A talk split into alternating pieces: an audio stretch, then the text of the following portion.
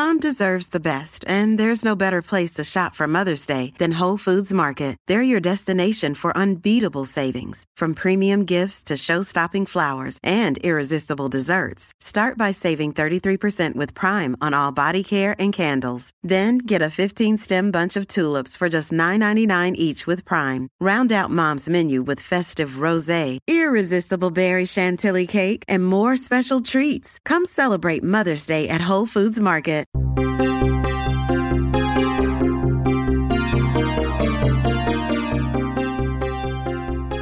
Thank you all for joining NeuroNoodles Neurofeedback and Neuropsychology podcast, featuring our neuropsychologists, Doctor Laura Jansons, Doctor Skip Wren, and neurofeedback legend Jay Gunkelman.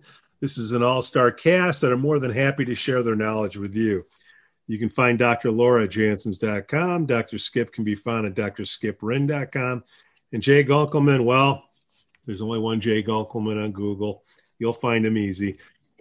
Please give us five stars on Apple Podcasts. It really helps get the word out. If they can't hear us, we can't help them. My name is Pete, and today we're going to answer listener questions. And with Elon Musk doing Saturday Night Live the other night, he announced he had Asperger's. What is Asperger's, and how can we detect it and train it? Everybody, let's get to the listener question.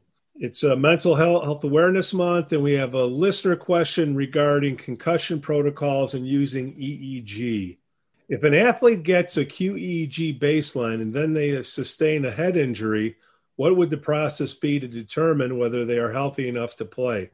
Could it be done immediately, or does it have to be a certain number of days after the injury so the brain mapping will accru- accurately reflect the injury? Traumatic brain injury comes in a wide variety of flavors, basically. You can have a severe injury uh, where there's white matter involvement and potentially even a bleed. And occasionally, the very severe injuries can induce paroxysmal or epileptiform activity. A contusion, for instance, uh, can create that. So if it's a severe injury, there's reasons to do testing early. Um, mild traumatic brain injury is generally gray matter. Uh, severe injuries include white matter, which is deeper in the brain. So th- there's no hard and fast rule, you know, you got to wait a week or you got to do it immediately. It depends upon the severity. If it's very severe, getting it done earlier ends up giving you information that may end up helping change the course of treatment. Um, obviously, if you identify a paroxysmal discharge after a significant brain injury, there's uh, the ability to actually temporarily treat it with an anticonvulsant prophylactically to avoid the onset of seizures. Every time the discharge happens, it's easier to make the discharge. So quieting it down allows it to slowly fade away as opposed to burn itself in. So an early test for a severe injury is warranted. Now, the E E G, qEEG is a resting state, eyes open, eyes closed task. It doesn't really test the brain on task, doing something. Th- those are done with something other than just the resting state E E G. The resting state E E G done, you know, three, four, five days a week after the traumatic brain injury, Uh, we'll end up identifying whether there's substantial changes. Um, you, you want the person to recover some. Uh, after a head injury, rest is one of the major things that's warranted. If you put a brain back online too early, it can actually create further damage. You, you know, the, the brain requiring blood flow for function uh, when it should be healing uh, is, is a mistake. So uh, getting the initial study, if it's a severe one, waiting a little bit until it's convenient, uh, if it's a, a more mild traumatic brain injury. But I think auxiliary testing for performance, how does the brain handle a task, is also extremely useful. Uh, continuous performance tasks, which aren't really continuous, they're, you know, episodic, but nevertheless, they're called continuous performance tasks, uh, where you, you're responding to a stimulus. They, if a, a one pops up, you hit a button. If an O pops up, you don't, that sort of a thing. Uh, well, a, a C P T task can end up being performed while the E E G is being recorded, and you get what's called an event-related potential. And the event-related potential literally can watch how the brain processes the stimulus, how it engages the motor system, how it disengages the motor system, and also how the anterior cingulate compares the behavior to the model of how the brain is thinking it should be behaving. And uh, uh, you, you can sometimes see obsessive compulsive or, or uh, uh, O C D, O D D uh, type things with the anterior cingulate. So looking at the brain at rest is useful. Uh, doing it early for a severe injury, uh, waiting a little bit for a less severe injury, uh, and then uh, again, pairing it with a C P T task. Now, if you've already done a C P T task and a, have a baseline E E G, you have a pretty good idea how many omission errors, how many commission errors, what the reaction time is, how much variability there is in the reaction time. So you actually have a baseline performance, not just what the resting state of the brain is like, but actually what the behavioral performance is like. And until you can match your pre-trauma behavioral performance, you should think about sitting on the sidelines until you return to functional integrity. Uh, so that that's kind of a, a quick rundown. Uh, the brain can show lots of different things. Uh, there's actually an increase in gamma activity with a with a significant head injury. And uh, uh, Harry Kerasidis is a neurologist who has a focus on head trauma and sports in his practice. And uh, uh, he he coined the term BAMA for for traumatically induced gamma, BAMA. Well, you know, it's kind of descriptive. You get a, a whack in the head and you end up with an increase in, in gamma. Um, but a, a slow focus is there if it's a more severe injury, if there's if there's white matter, and uh, changes in alpha and beta are there if there's uh, gray matter. Anyway, that's a, a, a quick buzz through the, the territory, and a I want to leave it open for others to comment as well. When I played ball, I would take a good hit on the field, and I remember the docs doing something with their finger. And what, like, what is the protocol now to, to like, what is severe? Because I remember guys would get back in the huddle. They didn't know where they were, but they still performed. They finish out the game. They don't remember the rest of the game. I guess that would be severe. But yeah, uh, that, how do you? How that's do you, that's how do you, a pretty significant head injury, all right. Um, you know, uh, if if you get hit enough so that you don't know where you are, if you're walking towards the wrong end of the field, uh, if there's an alteration of consciousness where you're temporarily out of uh, awareness at all, and the the person who's still laying there on the field uh, a- after a head injury, um, uh, nowadays the protocols are if they see you hit. Uh, whether you're complaining or not, they usually pull you to the side uh, and do some quick testing. Now, tracking the finger with your eyes is, um, you, you've got to be somewhat intact in the frontal lobe for your eyes to track things. So they're not really trying to see if you can see the direction of the E on the chart. They're just trying to see, are your eyes pointing in the same direction at the same time, kind of. So uh, it's a gross test. Uh, they, they sometimes would test things like balance or something, but the C P T task is a little handheld computer thing that you operate. Uh, you, you hit the button when you get the right signal. And that kind of a screening ends up being quite objective. And again, it tests for omission. Are, are, are you missing signals uh, where you should have hit the button? Uh, commission errors where you're hitting the button when you shouldn't even think about hitting the button. And what's your reaction time? Are are you taking twice as long to hit the button? You're, you know, oh, geez, am I supposed to hit the button here or not? You know, and yeah, yeah, yeah. Um, and then variability in your reaction time. People that have paroxysmal discharges induced from head trauma will have tremendous variability uh, in their reaction time. You know, yeah, the C P T test sounds like that's going to be one where you do need a, pre- a pre-test because if you, you don't know if they have a, a, a normal premorbid. And if they got A D H D or something weird, that's going to jack up the C P T test. So you definitely need a pre-test on that one. And so Pete's question, well, I mean, when I'm thinking of that, it's like, so almost what's the point of the Q E E G if you already got the C P T? I know here in Chicago, the local high schools, they, they give a pre like a baseline testing where it's, you know, uh, working memory, you get the digit span, you have to, you know, read digits and have the person read them back to you and then do some operations with them, say them backwards, say them in sequential order.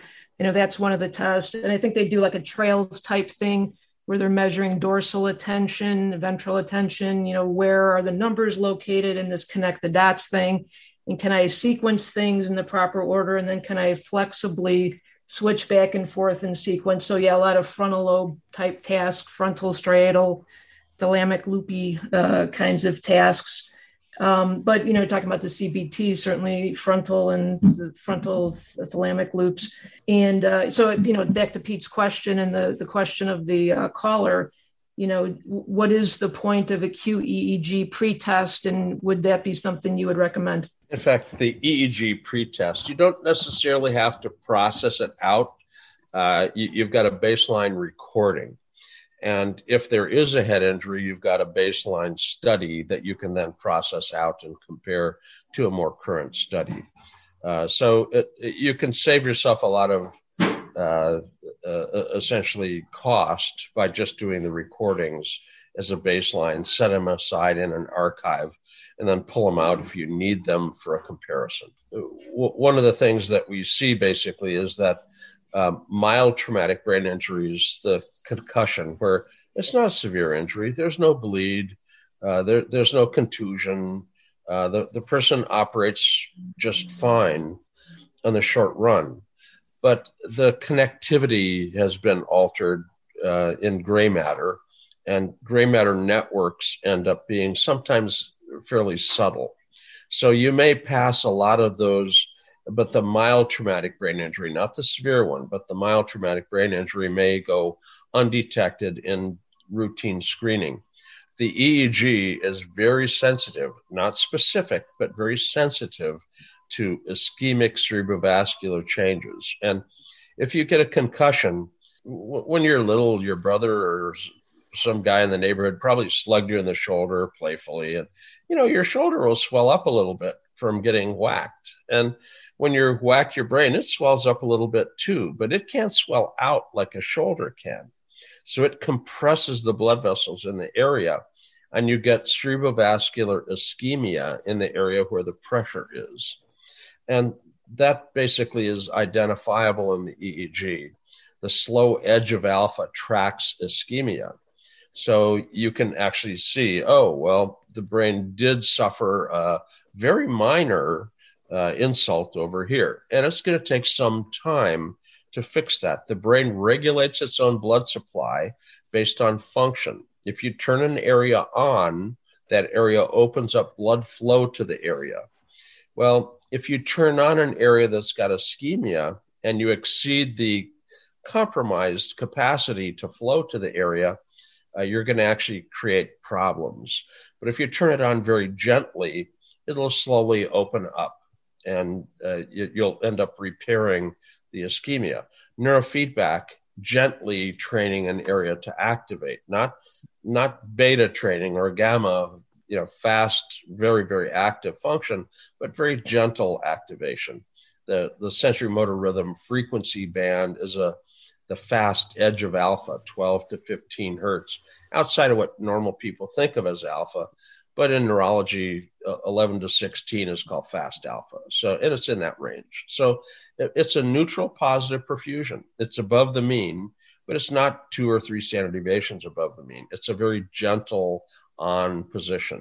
And that type of training can open up areas of ischemia so that function can return. If you don't treat the area, it can end up with a chronic ischemia. You know, they don't just spontaneously recover. They recover due to careful, gentle function. If you've actually gotten a concussion and the brain is swelled, you need to carefully put that area back online. If you push it too hard, the compromised blood flow will end up with downstream hypoxia. Hypoxia creates edema. Edema creates pressure, which makes the ischemia worse. You can actually create cell death by pushing an area too hard too soon, which is one of the reasons they tell you to rest after head injury. So the, the E E G baseline can be used to identify whether the slow edge of alpha has appeared somewhere. Normally, your alpha might be eight to twelve, kind of an ideal Goldilocks uh, alpha peak in the back of the head somewhere. But if you if you look around and you see the, the alpha peak somewhere suddenly has a bulge on the slower edge to it, you've got an area that's likely compromised. You can do some gentle training in the area and put it back online. If you identify an area that's got significant ischemia, uh, there's also hyperbaric, which is very useful for ischemia. Uh, there's there's other forms of training, not just neurofeedback, to gently put the area back online. But if you don't identify the problem, it's hard to target it. it you know, you, you can't tell by, oh, I got hit here. Well, it doesn't mean the damage is there. Uh, the brain flops all over the place in there, and it hits somewhere, and that's where the problem is. Now, it's not uncommon to have it at the location of the trauma, but it, you can have it at a distance as well. Yeah, so that, that gets into my comment, I guess, is that uh, these pre-tests they have at the high school I just mentioned, so the, the trail is kind of a connect the dots thing in the digit span, how many digits can you hold in your mind at once and perform operations with them. Those are largely frontal tasks. Even the C P T is largely frontal. And that doesn't mean, uh, you know, um, you didn't get hit in the back or, or the side yeah. or other places. Actually, the the the event-related potential, which is a C P T with the E E G okay. recorded during it, and then for every presentation of the stimulus, you end up time locking the E E G right. to that. And the average E E G drops out, but the response to the stimulus adds up. So you, you do, you know, one hundred stimuli, and you've got a very reliable signal. That signal includes sensory detection. I mean, did you actually see the thing that popped up in front of you telling you to hit the button or not? It tells it, it, it shows you the processing, the ventral and dorsal processing stream.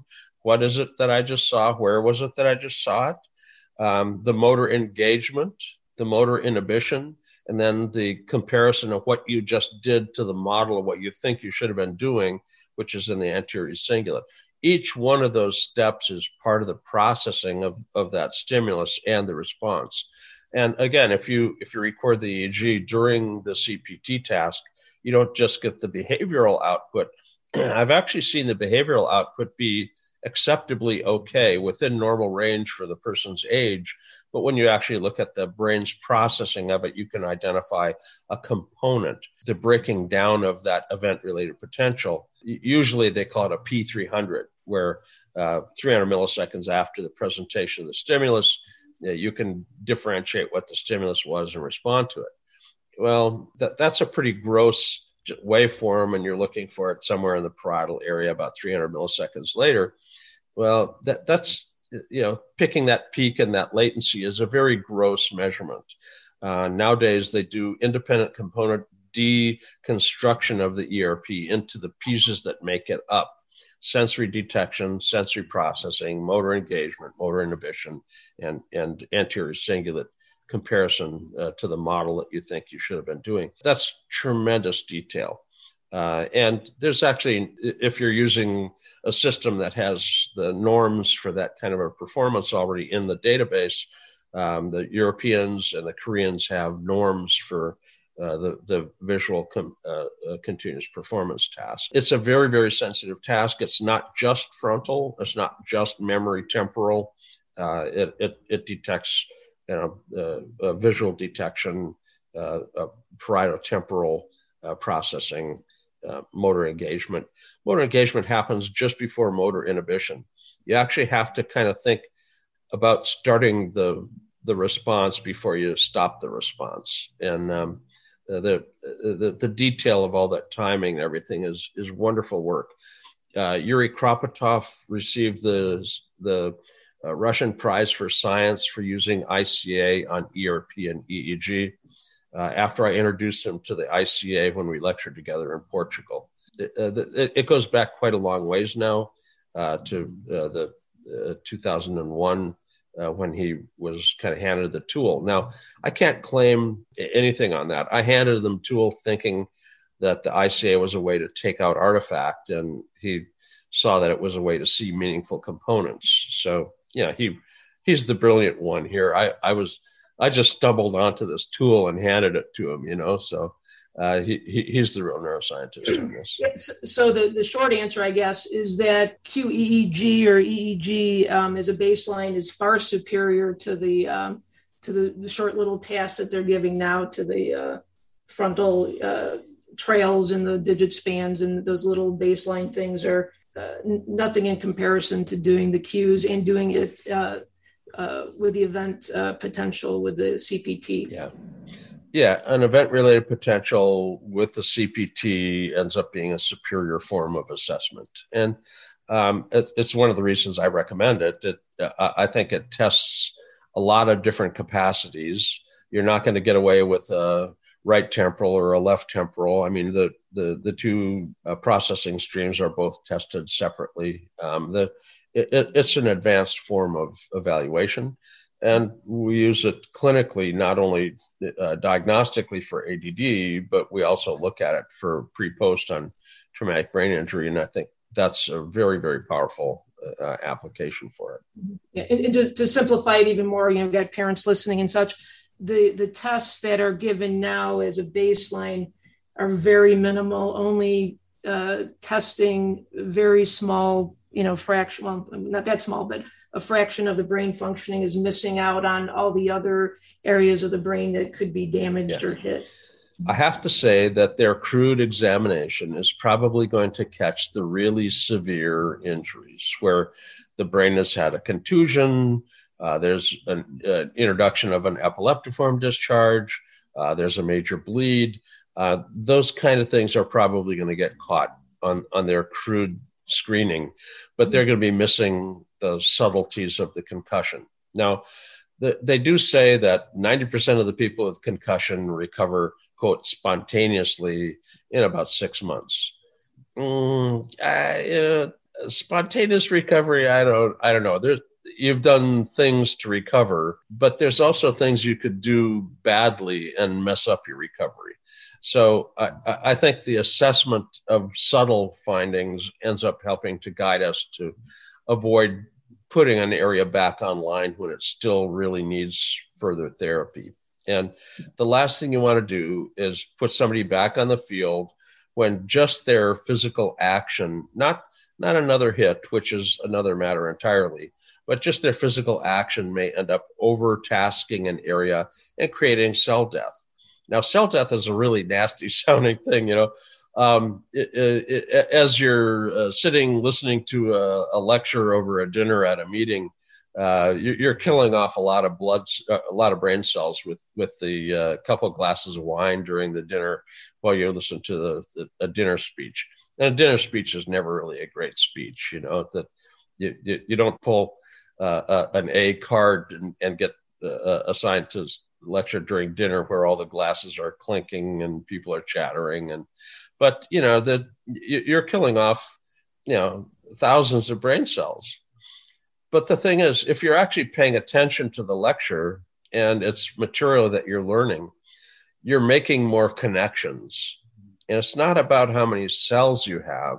It's about how many connections you have. So you haven't gotten stupider by killing off cells from two glasses of wine, but you will kill off cells. You, you, you just have an improvement in the connectivity uh, to compensate for the cells. You know, you were alluding to maybe more mild hits or injuries, Jay, but you know, the question was about a T B I. And my question, I guess, is about the more subtle hits, and Pete's played and I played, that happen on every play. Uh, if you play on the line, you know, an interior position, unless I, I don't even know how you could avoid hitting on every single play, whereas other p- positions you might not. And so you have these micro hits that occur sixty times a game at least. Um, so my question, I guess, or comment, what what would be appropriate for an assessment of the accumulation of those types of hits? And I'll just lay out an example. So back when I played, you know, you would do a pre-physical and then a postseason physical, and then you had the off-season to rehab, shoulder, arm, elbow, knee. Nobody even talked about brains back then unless you fell down and didn't get up, right? But that that is, I guess, what I'm wondering, what kind of assessment slash treatment regimen could be established, maybe with a pre-season, pre-test, and then mid-season, post-season, to account for these micro hits that a- absolutely happen and, and have effects, right? Previously, I said uh, a mild traumatic brain injury and a mild traumatic brain injury don't yield a mild traumatic brain injury. Uh, you, uh, when you add them up, they don't add, they, they're exponentially multiplying. Um, the, the second hit may... The the brain's uh, creates networks, and networks have spokes and hubs, kind of like a big Tinker Toy set, with the, the hubs are the little round pieces and the little spokes between them. Now, if you could get a good hit in the head, you might break a couple of those little spokes that go between hubs. And, you know, you can you can look at the Tinker Toy thing and go, well, I can just go to this one and that one and then back to that one. So I can reroute. No problem. So a mild traumatic brain injury that does one little connectivity thing, eh, you can reroute. But let's say you took out a hub. Well, that's a little harder to reroute. There's a lot of little spokes going to that hub. And some hubs are more important than others. They're called the Rich Club hub. A Rich Club hub, if you take one of those out, you're down functionally for that. That, that really messes you up. Take out a Rich Club hub, you you may not recover well. And uh, one injury and then another injury, you're starting to take out more pieces. The more pieces you take out, the harder it is to reroute and make brain areas connect for purposes that they should be connected for. So uh, multiple hits are not a good thing. Uh, little tiny hits are probably recoverable, but the second or third or fourth tiny hit, you might break enough spokes to end up taking out an entire functional area. And that's that's the problem, uh, re- repeated sports hits. The Thompsons, Michael and Linda Thompson in Canada, Michael passed recently, uh, but uh, their, their kid, James Thompson, uh, at Penn State, uh, did his PhD dissertation on sports injury and re- repeated sports injury. Yeah, really solid data on the fact that repeated injury ends up uh, being, you know, one plus one isn't two, it's ten, you know. So uh, the, those little ones aren't uh, entirely dismissible. Now, uh, there, there's a big incentive to be on the sports team. You don't want to let down your teammates. Goodness knows everybody that's got whacked in the head and knocked to the ground, uh, and the, the team doctor rushes out and they start testing their finger, you know, what's going on? You know, well, you, you, you got hit. Oh, let me back in the game. I'll, I'm fine. You know, the, it, it just rang my bell. I just saw stars, you know, I just, just, just, well, The, the desire to be part of the team, back on the team, not let down your teammates is so strong that people will make really bad decisions and stay on the field. The little tiny ones that rang your bell, that those were probably a time to sit out, maybe take the rest of the game off, um, maybe just a few minutes to the sideline to clear your head and see whether you can pass simple C P T tasks and things like that. A brain injury is a brain injury, uh, a mild traumatic brain injury. You can't really judge based on the force, uh, whether it was mild. You have to judge based on the effect, you know, what area of the brain was actually impacted. Yeah, you, you know, I can't help but still think about last week with Seaburn Fisher, and she talked about those pudding caps from the sixteen hundreds that someone had the theory that, uh, you know, when you're an infant, you bounce around a lot and, you know, talk about these micro hits. Well, you know, isn't that uh, our childhood, especially especially during those young developmental uh, stages, and uh, the theory that perhaps, uh, you know, all those little micro hits as a child result in A D H D, all the A D H D we're seeing. Um, so You know, how is that any different? You know, certainly different in terms of developmental f- stages and the fragility of the skull, you know, when you're so young, and the, all the all the changes in pruning and things like that. So uh, kind of compelling stuff. Yeah. And it, the traumatic brain injury in a in a young child is still a serious thing to be looking at. However, the as you're crawling and your arm collapses and you and you fall like six inches or eight inches and bonk your nose, we are born with twice the number of brain neuron cells that we end up with as a young teen post-puberty, about half of the brain cells. So, and our cortexes aren't really wired up. The, the networks aren't wired up and, and myelinated when you're an infant. And your brain is all fresh and puffy. And when you get old and it fades away and it's wrinkly and, you know, has lots of space to flop around up there, you have lots of more damage. Um, uh, m- my father uh, in, in his eighties went back to Fargo for um, uh, Thanksgiving. He slipped and he fell. And, uh, and you know, he hurt his shoulder and uh, uh, got a little nick on his eyebrow. And they stitched up the eyebrow and they x-rayed his shoulder and arm, but they didn't C T scan his head. And if you're in your eighties and you fall from, you know, I don't know what, he, he's the amazing shrinking dad at that point. I think he was down to maybe five, six or something, you know, and Uh, but if you fall from that height, that's not like a baby bonking from a few inches up. Uh, that, that that's a serious whack, and the brain flops around in there. Uh, I spoke to him on the phone about five weeks later. He was in Arizona, back you know back in Sun City, and um, you know, watching football on a Saturday, and he was looking forward to uh, watching football on Sunday. And but I spoke to him, and I.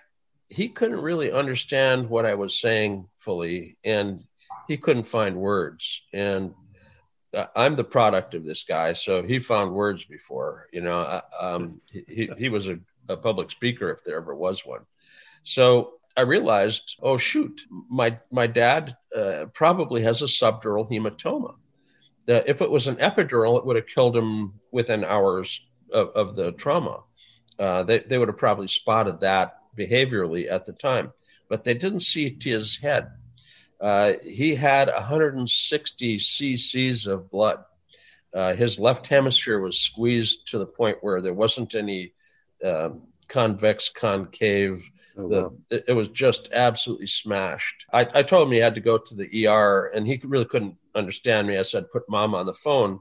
And I typed in a, an email uh, describing what I thought it was and where I thought it was. And she took him and that note to the E R.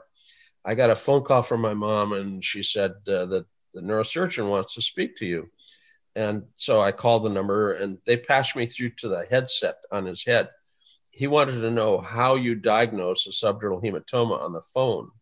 And I said, well, you don't. You use an M R I or a C T scan. This is just a, a parlor trick. I, I hang out with neuroscience folks, and it was a It was a good guess. He said, it was a good guess. You told me exactly where it was going to be, exactly how big it was, exactly what areas it was involved in. And um, I said, yeah, but you still use an M R I or a C T scan. It, it saved his life. That's a severe injury, but it's also a senior. And, and again, a, an infant bonking their head. Goodness knows we've all uh, probably got pictures of ourselves as a kid with a bruise here or there. Um, maybe even a black eye or something, you know, but uh, those are relatively minor by comparison to the same kind of trauma to an older child. Uh, because again, the brain is all fresh and puffy, and you've got extra neurons there. You can, you can prune a few uh, that, that uh, you don't really need anyway. We're talking about a double-edged sword to some extent. Uh, maybe not something that's sharp or harmful, but we're trying to discuss and maybe raise awareness of head injury uh, because it can happen with conceivably very little force, right? You bump into a door isn't the same as an auto accident where you wake up in the E R or, you know, ap- after being in a coma, right? Those are quite different.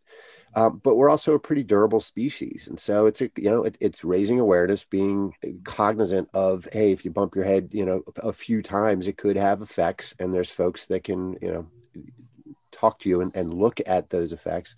Us, right? Folks doing neurofeedback and cues and all those kinds of things. But that we're also, you know, again, pretty durable and can can manage these things too. So anyway, just want to throw that in there.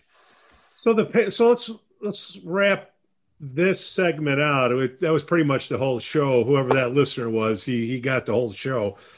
But for the parents and the coaches out there, if you get a physical every year, you should get an E E G every year, so you have a baseline to compare it to. And if it's not every year, every season, if something it, happens, yeah, go ahead, Jay. Uh, the E E G is generally stable uh, from year to year to year. There's a developmental trajectory that's pretty aggressive from two to ten, but most of your sports injuries that you're talking about aren't necessarily nine, ten-year-olds. Now, it can be, but most of what you're talking about is high school and so forth. And yeah, yeah. at that point, the E E G is fairly stable uh, across time. So one, your first year is going to be good until two, three years later anyway. So yeah. Well, and then unless you get bonked in the head and you want to compare it. Yeah. But yeah. if you get bonked in the head, there's a period of time that you have to rest to let the swelling, the blood flow get back to normal. Would you say two, three days, three to five days, a week? Then you would go in to do it's, another. It's a matter of scheduling it and getting it done. Uh, again, if there's an indication of a severe uh, injury, they're, they're going to treat you acutely. Uh, the, if you're unconscious, you can't point your eyes in the right direction. I mean, the, if you're really uh, not functional after a head injury, they're going to test you fairly quickly. Uh, and, and generally, they're going to end up wanting to have an M R I or a C T scan to rule out a bleed. That that that's their big concern is, is an acute bleed. An epidural hematoma, that can kill you in hours, you know, and, and definitely before a couple of days. So, but a subdural hematoma is chronic and uh, it, it can last a long time. Uh, as, well, let, as was the let's just say we, we, we, we wave a magic wand and the school has an amplifier there to use and a technician. The magic happens. When would you go in? You got bonked. How long would you wait? Obviously, it depends. If they don't know where they are, that's a yeah. whole separate issue. But if assuming you're unsure, no, assuming no severe injury, Uh, if you wait three to five days, you're fine. Um, okay. The if it's a mild traumatic brain injury and you're still suffering three to five days later, uh, it's probably not as minor as you thought it was. We've still got all the discussion about Elon Musk, and you know he's a real headline grabber. You know, uh, but you know uh, uh, he's uh, he claims to be an Asperger's uh, case, and yeah. uh, that. That's on the autism spectrum, and that's a uh, that's a whole broad range of presentations. Bless the D S M five uh, for calling it a spectrum. Uh, autism ends up ranging from people who can't speak, which obviously uh, the stockholders would wish that Elon Musk might not speak sometimes, but uh, uh, he's he's fully verbal. There's lots of kinds of findings you can have in autism. forty percent to sixty percent of the autism population have epileptiform discharges, not seizures, but epileptiform discharges. They would do well to be medicated for the discharges so that their brain would function better. A gigantic percentage of them have white matter uh, changes. There's a developmental period during which your brain wires up the white matter. It lays down white matter insulation on the neurons uh, so that they function better. And in autism, there's an overmyelination or undermyelination. And if that happens, then you have slow changes in the E E G, delta content in the E E G. Others have mu, which is a, a unique mirror neuron-related uh, uh, E E G uh, rhythm. It, it's in the alpha frequency range, generally just a touch faster than the posterior alpha frequency. It's seen generally at C three, C four, but it's also C P three, C P four for electroblocations. And it basically is, is there, you see mu when the mirror neuron isn't engaged. When you're laying down language face-to-face with your parents, you hear the ma, ma, ma, pa, pa, pa, da, da, da, and you mimic or mirror back those sounds. And eventually the baby learns, oh, mama is over here, papa is over there. And the frontotemporal mimicking then gives the information to the temporal lobe where their comprehension happens. So you lay down language function on the left side and the mirror neuron ends up helping lay down language. Well, when the mirror neuron's turned off or you're not mimicking or mirroring, you see mu. Mu happens in fifteen percent of the normal population and seventy percent of the autism population. Uh, on the right hemisphere, you mimic facial expressions, emotional sounds, and uh, the, you, you lay down the ability to have emotional contact with other people, empathy, uh, and, and the ability to comprehend emotion. And in nonverbal autism, the left hemisphere is involved, and the mirror neuron on the left is usually faulty. Prosodic perception, emotional comprehension, um, the one on the right is faulty. Elon Musk, he doesn't see the impact of himself on others because he doesn't see others very well. And that, and that's a classic Asperger's autism trait.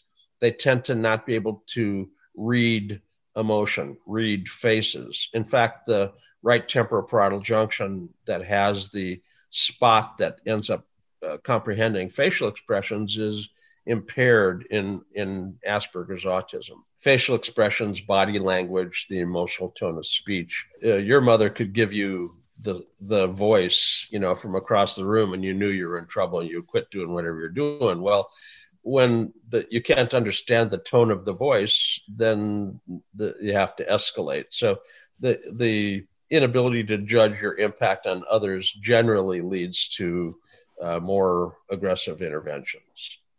And the location uh, in the electrode locations is, in fact, old nomenclature T six, the right temporoparietal junction. It's now called P eight. In the ten ten system, they kind of shifted some numbers and everything around um, uh, about a decade, well, over a decade ago. And uh, they're, they're trying to uh, switch everybody over to the modified nomenclature. And um, it, it helps. Uh, Uh, uh, journals expect the modified nomenclature now. So T six or P eight, actually T six, the old nomenclature, the T was supposed to be for temporal. But if you actually look carefully underneath that T six, you're on the temporoparietal junction on the parietal side of it. So it's got to be a P. Uh, it's parietal, you know. So uh, they, they, in nineteen forty-eight forty-nine, when they came up with the old nomenclature for the ten ten twenty system, uh, it, it was well intended, but the T's, T five, T six should have been a parietal uh, designation, just to be honest about what you're sitting on top of.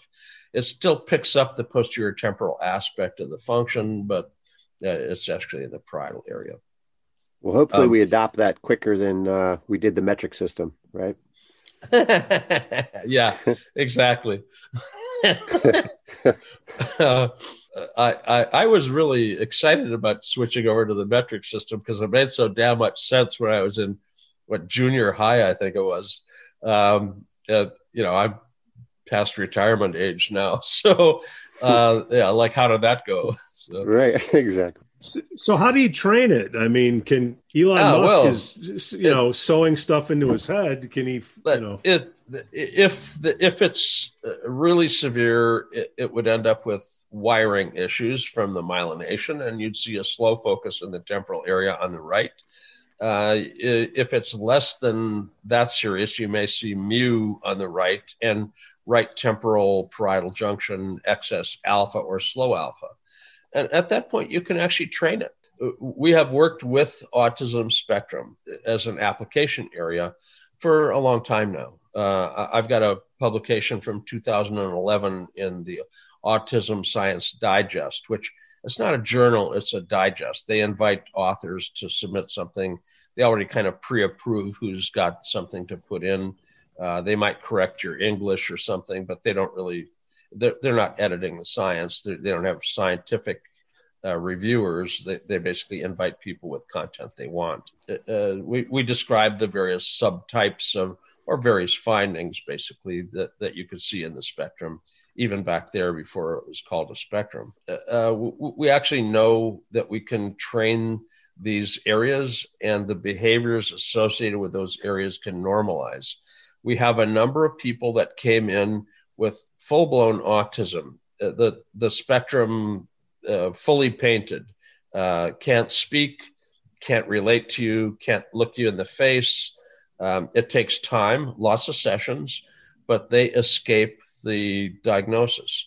It's not something you can catch, so it's not something you can cure, but it's a behavioral presentation, and you can change the behavior to the point where you're no longer diagnosable. And there's, we have our, our experiences that that's entirely possible. It's not quick and easy, but it's entirely possible to have people escape the diagnostic category entirely. You're more likely to escape it if you're what they call a high functioning autism or uh, Asperger's case than if you have a, a fully mute autistic. Um, you're more likely to come fully clean if you don't have the epileptiform discharges. Uh, the epileptiform discharges take quite a while to train away, sometimes one hundred training sessions or more for the ones that have epileptiform discharges. And if the discharge that you have doesn't include the motor strip, you don't have a seizure. So neurology is not going to give you an anticonvulsant generally. And in, in our practice, we actually looked at non-epileptic patients that had epileptiform discharges in the E E G. And if you're not an epileptic, if you're not having seizures, the neurologist is likely to not give you an anticonvulsant. A psychiatrist, on the other hand, yeah, they'll give you an anticonvulsant to try and stabilize your nervous system. So working with a, a, a psychiatrist, we, we looked at non-epileptic patients that have epileptiform discharges, and we recommended the use of an empirical trial and an anticonvulsant. They actually looked at seventy-six patients that had that recommendation. They looked at the outcome after they gave them an anticonvulsant. eighty-five percent of them got clinically better. Only six percent or so got any worse, and that's five patients. Three of the five actually just had a rash or a fever and had to stop the anticonvulsant. They, they didn't get worse psychiatrically, but, you know, having to change medications was one of the things that we identified as something that that might be something indicating a worsening. So, but eighty-five percent success. The future of medicine is individualized or personalized medicine, evidence-based medicine. That's the evidence to personalize the approach. Uh, if, if you see the epileptiform discharges, you should consider stabilizing that brain, whether or not they have seizures. In neurology, a lot of the, quote, normal patterns or normal variants that have epileptiform discharges are simply epileptiform discharges in areas that don't cause seizures, so they choose not to medicate. Benign Rolandic epilepsy, benign occipital epilepsy in adolescents. Um, the benign occipital ones have visual hallucinations, sensory distortions, but they don't have convulsions, so they don't get anticonvulsants. If you actually treat them, you have a better outcome. Uh, John Hughes, uh, M D, P H D, epileptologist in Northwestern, uh, did a nice study on benign Rolandic epilepsy, which is not really benign. They just don't have daytime seizures very commonly. Uh, and they, they looked at life outcome. How far did you get in education? What's your income? Uh, uh, how are you, are you satisfied with your life, basically? And for life satisfaction, treated versus non-treated, the people that were treated did very much better. The neurologists will look at that same paper and say, well, Uh, the treated versus non-treated didn't really have a difference in seizures. Well, they don't have very many seizures in the first place. So that, you know, what kind of a measurement is that? Uh, the, the, the, there's no difference in seizure rate, so we won't treat them. Well, better life outcomes. Why don't you treat them? You know, and the, it's still a controversy w- within uh, neurology Uh, as to whether to treat these, quote, benign patterns or not. I had a, a course where a neurologist sat in on the course, an epileptologist actually, and and he just about bit through his tongue when I was talking about treating benign Rolandic epilepsy, because all of his training has been saying, no, no, no, no, no, no, no. And, you know, I I argued for actually considering it and uh, quoted John Hughes's outcome. Well, I, I ruined this guy's career. I mean, he he quit a very, very active uh, running of a level five epilepsy center and uh, took a year sabbatical to go running around learning how to do neurofeedback uh, because he wanted to start to treat his epileptic patients that, you know, you don't, don't want to treat them with an anticonvulsant, but you want to give them something. And uh, so he was going to add in that.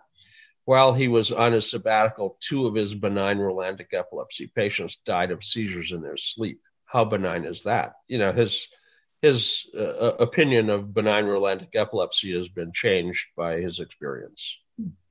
Uh, John uh, Hughes is up by us here. I don't know if you're familiar, but he, it's kind of a side note. He he wrote a book on uh, conspiracy and uh, J F K. Are you familiar with that? Yeah. Isn't that funny? Yeah. He's, he's also uh, extremely good with music. Uh, he, he's an old friend of mine. I, I've known him since the seventies. And when I wrote the book, The Art of Artifacting, he actually wrote the review of it, um, saying uh, the only problem with the book is how do you get everybody to read it? Yeah, right. Uh, yeah. So. so he's in our neighborhood. You know, we're talking about Elon and we're talking about autism spectrum things. And Uh, one of uh, Skip and uh, my mentors, he he was uh, kind of a co-editor on the Cerebellum Journal, and he so he talked a lot about the Schmahmann uh, research and how cerebellum can be involved in autism and uh, syncing your behavior to to to uh, real life situations and things like that, and the up and coming research and uh, I don't know how how old it is already, but. Uh, how, you know, emotional dysregulation is pretty common in autism spectrum. So uh, when I think of Elon Musk and emotional dysregulation, he's probably the poster child of that. Um, but you're, you're talking about seizures, Jay, and I, I was kind of curious um, kind of what your take is on, you know, this emotional dysregulation that could be cerebellum related versus uh, seizure activity and whether the anticonvulsants would be Uh, useful in kids with uh, emotional dysregulation? If they have epileptiform discharges and they're emotionally dysregulated, an empirical trial on an anticonvulsant is warranted, uh, convulsion or no convulsion. If you go to a neurologist, unless you're convulsing in some fashion, you'll likely not get it prescribed. If you go to a psychiatrist, uh, they're, they're looking to stabilize your emotional you know, function, and they'll consider an anticonvulsant. They might try a couple other things first, but they will consider an anticonvulsant, not based on an E E G necessarily, just as one of the next things to try if something else didn't work. Um, the more advanced ones are now looking at the E E G ahead of time as well. Uh, the cerebellum has been historically relegated to, uh, oh, it smooths motor function. It keeps you from reaching past what you're looking to reach towards, keeps you from shaking and trembling. It smooths things. It's just a motor thing. You know, it's, it's involved with the basal ganglia, which are involved in motor function. But, you know, those basal ganglia are involved in a lot of things that aren't motor function. Uh, all of your frontal executive function has basal ganglia interaction. The uh, it, j- just your motor regulation. The, the frontal lobe goes to the head of the caudate, to the putamen, globus pallidus, thalamus, and up to the motor strip. That's your inhibitory loop. It's how you regulate movement. But the same basal ganglia are involved in emotional regulation and uh, uh, action selection, uh, executive choice. Should I do this? Should I do that? Is it, should I inhibit this or should I excite this? You know, that uh, all of those decisions end up being uh, a frontal executive function, but the frontal lobe doesn't regulate the brain cortical cortical. It goes cortical, subcortical, thalamocortical. And those subcortical structures are uh, critical. The difficulty in E E G land is that the caudate and putamen and globus pallidus and thalamus are Uh, monopoles. They don't generate externally visible E E G. The cerebellum is a monopole. It doesn't generate externally visible E E G. Now, there are people that are saying that they're recording things from the cerebellum. After. That, uh, well, there, it's not just one person, but uh, that there, there's an extraordinary level of proof that's needed to end up uh, showing that a monopole generating externally visible signals. If you stick an electrode on the head, you're going to pick up something, but where it's coming from is another matter. There are a lot of people trying to sharpen the focus on Loretta to see something coming from a non-gray matter source. The author of Loretta, uh, Roberto Pascual Marqui, um, with the Key Institute for Mind-Brain Studies in Zurich, and now he works in Japan as well, uh, basically suggests that sharpening the focus on Loretta isn't ethical to the mathematical assumptions underlying it. Uh, you're going to get a solution, but it may not be the right solution. Somewhere in the low resolution solution is the correct solution. It's kind of a fuzzy solution. Uh, you've got a, a bunch of areas to pick from, uh, but the correct answer is in there. If you sharpen the focus, you're going to get an answer, but it may not be the right answer. The difficulty is for a given surface pattern, there's virtually an infinite number of subcortical processes that could generate that pattern on the surface. And uh, doing an inverse solution that gives you a solution that's correct, but but low resolution, uh, at least you've got a correct solution. Focusing it, you'll get a solution, but may not be correct. As fancy as some of the algorithmic-driven uh, imaging is at this point, there's a lot of validation that still has to be done for me to end up fully accepting that you're seeing monopole activity from an external source. Bob Thatcher, that phone ringing, it's me. Uh, we're going to be asking you to come on the next um, show. Actually, Bob's done some fabulous work. Uh, with respect to traumatic brain injury, for instance, in the nineteen nineties, he did a very nice piece of research. He was was uh, congratulated on it by Mark Neuer um, uh, for adding to the science of traumatic brain injury.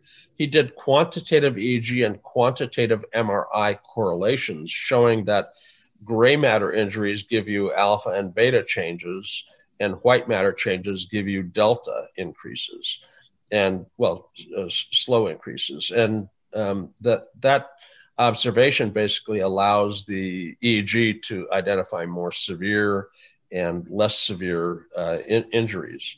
Um, so he's he, he's done some very good things for the science. Tell me if it's right or it's wrong. So for the parents out there and the coaches, the kid that's got their bell rung, If you have, if you don't have a baseline or E E G that you started out the season with, please get one.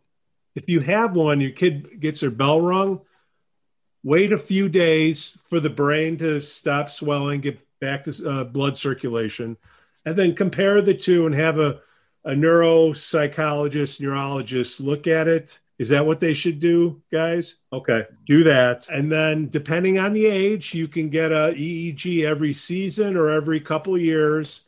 If you haven't had any brain traumas, that's great. But just in case, because they make you get a physical every year to make sure your body's okay, make sure your mind's okay. Is that a fair? Yeah.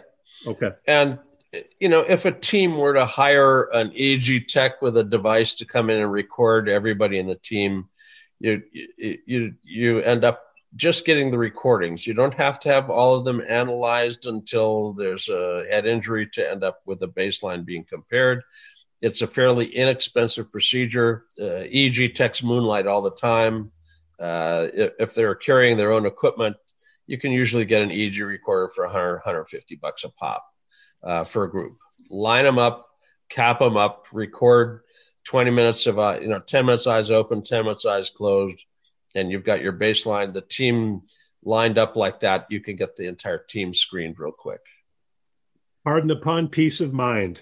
All right. We thank you all for listening to NeuroNoodles, Neurofeedback, and Neuropsychology Podcast. Doctor Laura can be found at jansons dot com. Doctor Skip can be found at d r skip wren dot com. Jay Gunkelman, again, well, there's only one Jay Gunkelman on Google. Idea for a topic, please email pete at neuronoodle dot com. Please give us five stars on Apple Podcasts. Smash that like button on Facebook, Instagram, and follow us on Twitter. They can't hear us. We can't help them. Cue the non-copyrighted music.